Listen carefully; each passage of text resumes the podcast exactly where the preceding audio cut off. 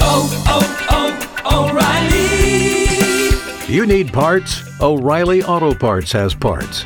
Need them fast? We've got fast. No matter what you need, we have thousands of professional parts people doing their part to make sure you have it. Product availability.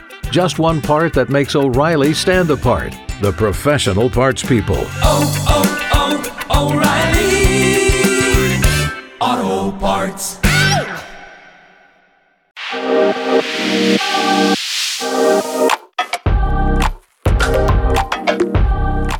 Getting real with women who inspire us. The three of us together have a lot of experience discussing real issues that affect real women. Now, we're giving you a chance to actually hear how we talk about the topics in the newsroom behind the scenes here on the Oklahoma Women Want to Know podcast. Thank you for joining us on this episode of Oklahoma Women Want to Know. Ashley Afdahl says that she is just a girl who's chasing her dreams and checkered flags. Ashley started racing dirt carts when she was 17 and quickly jumped behind the wheel racing micro sprint cars. Ashley is rounding racetracks all over the country and just raced in the Tulsa shootout. We'll meet Ashley in just a minute, but first, I'm Jen Townley, co host of the KRMG Morning News with Dan Potter on 1023 KRMG Tulsa's News and Talk. And I'm Crystal Kelly, a reporter at KRMG. Ashley, can you just introduce yourself for us? Yeah, hi, I'm Ashley Afdahl, and I race micro sprints originally from uh, Arizona and just recently moved here to Oklahoma. Well, we're happy to have you here. Yeah. So tell us how you fell in love with the sport of racing. So I kind of grew up going to the racetrack. My dad took me when I was eight years old. He kind of just said, let's get out of the house, took me and my siblings. And honestly, I just kind of fell in love with it from there. Um, there was only one female competing at the time. So this was probably what, like 10, 15 years ago or so. And um, I just thought it was the coolest thing that there was only one female and she raced micro sprints. And it was just something that I got hooked onto really quickly. Um, but racing is very expensive. So as I got older, it was something I always wanted to do. But my dad always told me it was something that he would support me emotionally, but couldn't support me financially. So I kind of just still went to the racetrack and then got into actually doing like YouTube videos and becoming a beauty guru. I thought maybe I'll just get away from the racing bug and do something completely opposite. Then I got sucked back in years later. So, what is it about the racing that you just love so much? Is there like a certain like aspect of it? Ah, you know, it's kind of a mix of a lot of things. I think racing itself is an addiction. Like just when you're behind the wheel, it's the old saying "helmet on, world off." Not nothing else exists. Um, but I think a huge part for me is just when I got into the sport, being a female and stuff like that. It was the addiction of proving people wrong. Quickly became more of an addiction than racing itself. You know, I love the horsepower and being behind the wheel, but uh, quickly over the years, just being able to prove people that girls can compete is something that kind of hooked me more. With saying that just now, what is it when you get to the racetrack? And if I'm saying the wrong terminology for things, please correct me. I don't want to say anything wrong. When you get there and you are one of the only, you're not the only woman now, right? There are Correct. some other. So, what is the response you get from the men that are out there, whether it's the other drivers or the fans? Just in general, or one or the other, both. Yeah. So when I first got into racing, I did uh, go karts, and I think it was I had a lot harder time. Um, I raced with men that were 40 years old, and I was the only female. So I was 17 years old racing with 40 year old men, and they did not like that. At first, it was, "Hey, um, it's so cool that you're competing. Let me help you." And then when I quickly became competitive, it was, "Hey, if you finish in front of me, I will turn you and I will flip you and I'll put you in a hospital. You don't deserve to be here on the track. Your name will never be known among these walls. So just pack up and go home while you're ahead. Um, so then when I, you know, quickly got into micros, I got kind of a different response every now and then. You know, I have people try to wreck me and they'll tell me to my face, you know, I didn't, I did it blatantly purposely because I don't want you to finish in front of me. But it's a lot different now, I think, because I've been earning the respect of other drivers. You know, when I came to micros, I came from go karts. I didn't race with all of them. You know, it's very niched where people race go karts, outlaw karts together, then they're doing micros and sprint cars. It's the same group of people. We're now moving, you know, from Arizona here to Oklahoma. I'm a, you know, completely brand new. So it's just earning the respect of the drivers and things like that. So, how much fun is it, honestly, to beat these guys? Oh, it's a blast. You know, I think, you know, and, and there's times like, you know, the Tulsa shootout and things like that, that when you, when you are a female in racing, it's, I would say it's a lot harder because the pressure is turned way, way more up. You know what I mean? Like you can have a guy out there finish last place and no one really turns their head. You know, it's like, oh, Joe Schmo finished last. Who cares? You go out there and you finish last and it can be your first race ever. And people expect so much out of you. And then it's quickly like, hey, yep, you don't deserve to be out here. You're just a girl, you know, spinning out just typical girl things. They don't belong in the sport. So I think once you get past that and then you actually can compete and win heat races, even if I finish fifth and I, and I beat a guy that told me, you know, you don't belong here, that's that's a win in my books. Yeah, it is. The whole um, threatening aspect of telling you that they're going to flip your car, and I know flipping the car is part of the Mm-hmm. part of it, but to put you in the hospital, I mean, that seems really just threatening and horrible. Yeah, I think I learned really at a young age, like 17 years old. I just learned that, first of all, I don't think a grown man should ever speak to somebody, a female like that. But I just learned, I guess, really early on that no matter what you're doing in life, when you're doing better than somebody that they wish they were doing what you were doing, they'll hate on you. Obviously, that's an extreme version of it. But I just learned at a young age that um, that's just, I, I'm, I guess I'm putting myself in a very male dominated industry. So I always knew there was going to be some type of heat from it. I mean, I guess when I was a kid, I played flag football and I was the only female out there. I never really thought anything of it. And I got older and I was like, oh, racing, being the only girl could be kind of fun. Um, but definitely, it's definitely a different toll that I think a lot of people don't talk about. Every motorsports avenue is a little bit differently. I think every female takes it, has different, uh, I guess what the word is, everyone has their own different route and path. Um, but I just learned really early on that they probably weren't going to want me out there, but it wasn't going to stop me. Are there other women that you have met through this that you've kind of bonded with over things like that? Um, yes and no. I think uh, for me, I had a, a, like I said, a very different route from other people. Uh, I started very late, you know, in the game. I was 17 years old. People are now starting to race before they can even walk. They're two years old out there. So um, there are a few other females. Like I said, every every avenue's a little bit differently. I think in Arizona, the go kart racing was a lot harder than you know other places. They were a lot harder on me. So I mean, I haven't really. I've met a lot of females and stuff, but I think everybody's you know path's a little bit different. What was it? So you were from Arizona. You recently moved to Oklahoma. Did you move to Oklahoma for racing? Was it for something completely different? Why did you come here? For racing. For racing. Uh, yeah, Arizona's kind of dying out for dirt track racing and racing in general. And uh, racing, like I said, is something that I've been trying to chase since I was eight years old, and it's something I've always wanted to do. So to pack up and move, you know, 1,800 miles, it's a it's a no brainer. And here, it's the mecca of micros. You know, it's we have the Tulsa Shootout here, and it's where you have to be in order to get better. And it's something that I just want to do. So I knew I had to come here. Can you explain? Sorry, I just interrupted. Can you explain the difference between what it is that you're doing compared to, say, what some mainstream stuff is? Like when you say the dirt track racing, what is that exactly, or what does that look like? So, as in like the different cars and everything like Yeah, that? Yeah, compared to say because we have the Tulsa Shootout, we have the Chili Bowl, which is something completely different. Yeah. I mean, other people think of Formula One or NASCAR. yeah. So what is your sport? So I race micro sprints. So they're 600 cc, 636 cc um, street bike motor. So I run a Yamaha motor. Um, and then you have sprint cars, which are obviously the bigger version. That's why they call them micro sprints because they're little. Um, and then you have midgets after that. And so they're just kind of like a stepping stone. You have micro sprints, midgets, which are a little bit bigger, um, and then sprint cars. And that's just kind of like the dirt track racing world. You also have, you know, late models and things like that. And then obviously the pavement world is, you know, pavement late models, NASCAR, Formula One. Do you have any aspirations to drive bigger cars? If I could, I would have. You know, Porsche GT3. They want me to go ride a asphalt. You know, I would say dirt. Who? I'll I'll, I'll change the pavement. Um, but no, I think when I was really young, I really put a lot of pressure. When I was, you know, 17, I was like, I'm gonna do two years of go karts. I'm gonna do a year of micros, then sprint cars, and then you know, and I'll I'll make it. You know, and then NASCAR. And that's kind of always, you know, you want to be really optimistic.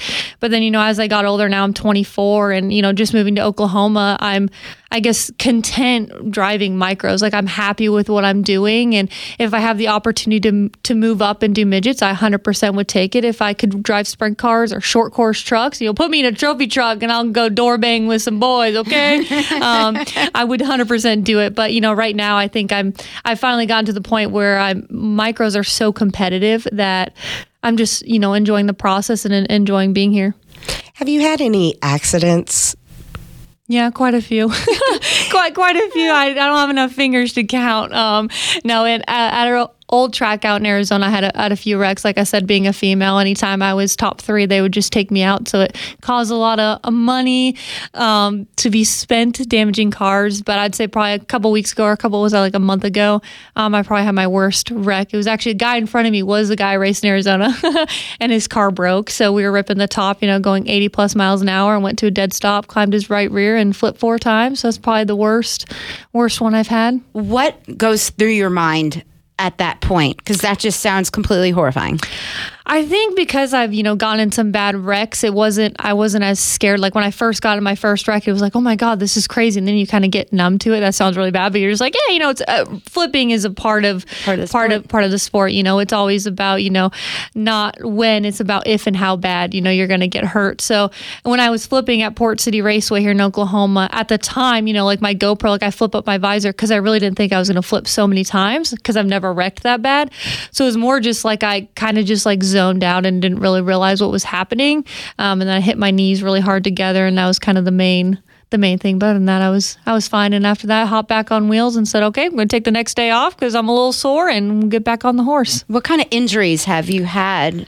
I've had a couple concussions, but other than that, um, just sore backs, you know, the typical. But other than that, I think concussions are probably my, my worst one. I got in a wreck. It was like a, I got in one wreck and I hit the wall at, in a, at Adobe. And then the following weekend, I had a pin come out of my rear end, out of my Jacob's ladder. So I slammed the car really hard, which is always like the worst because it's the whiplash. So I think those two together caused a pretty good concussion.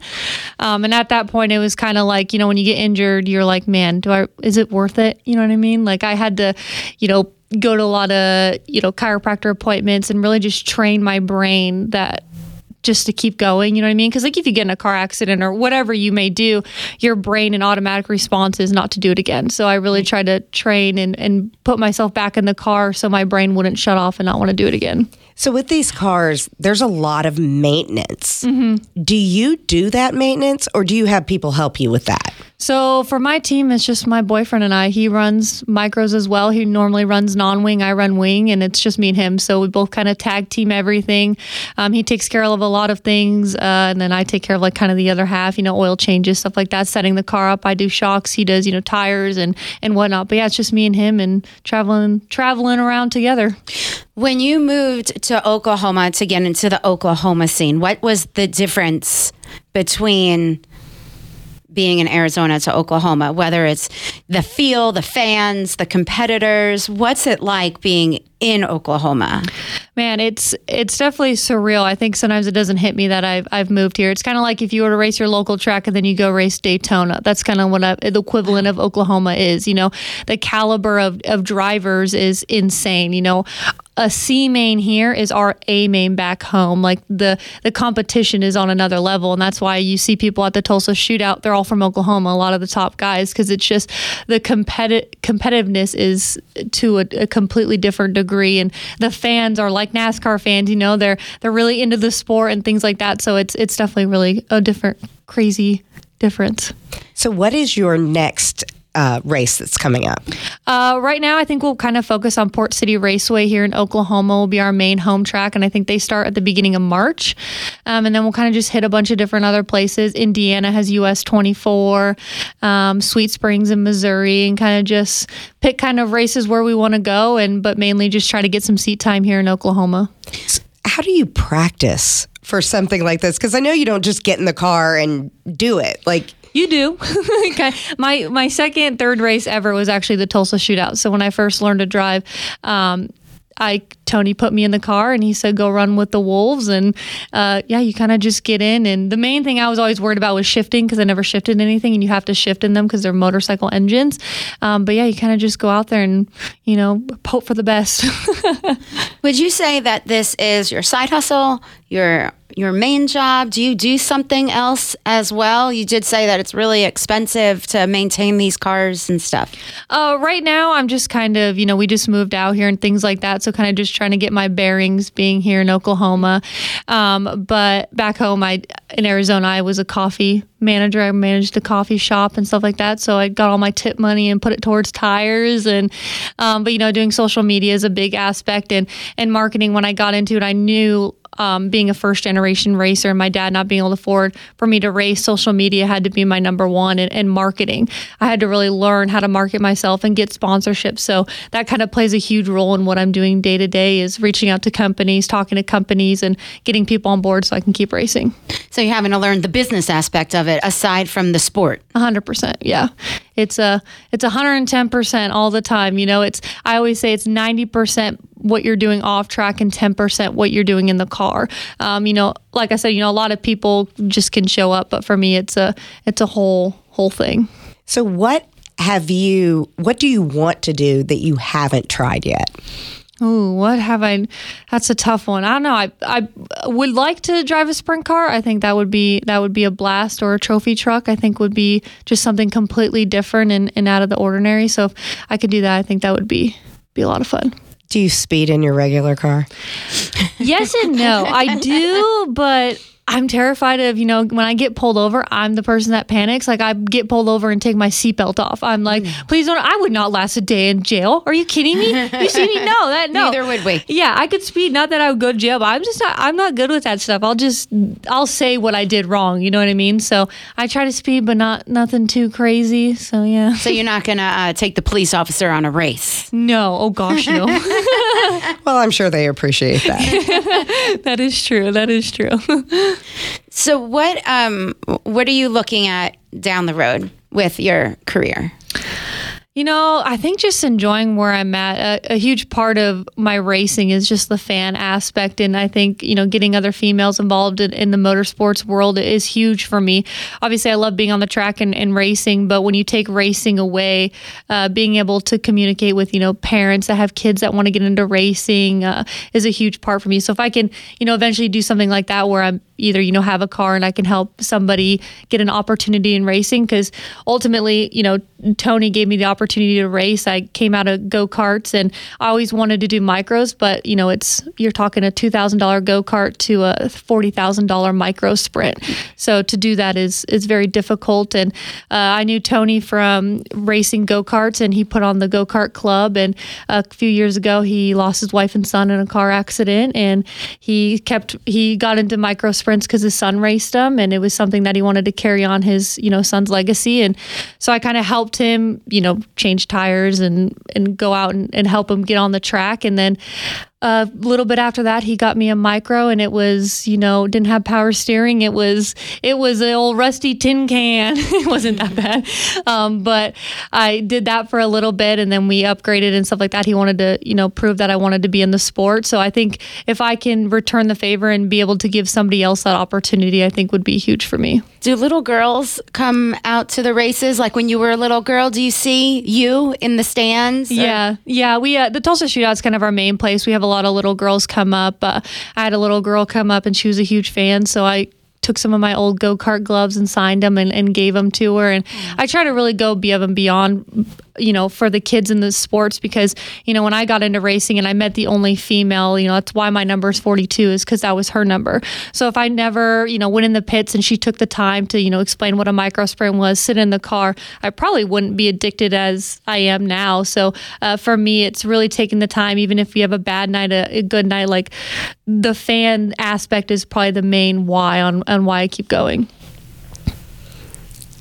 Okay. Well, where can um where can people find you if they want to be your fan or want to see you race? Yeah, you can just go on ashleyafdahl.com is kind of the main hub. Um, but then you can also go just Ashley Afdahl on TikTok, Instagram, Facebook.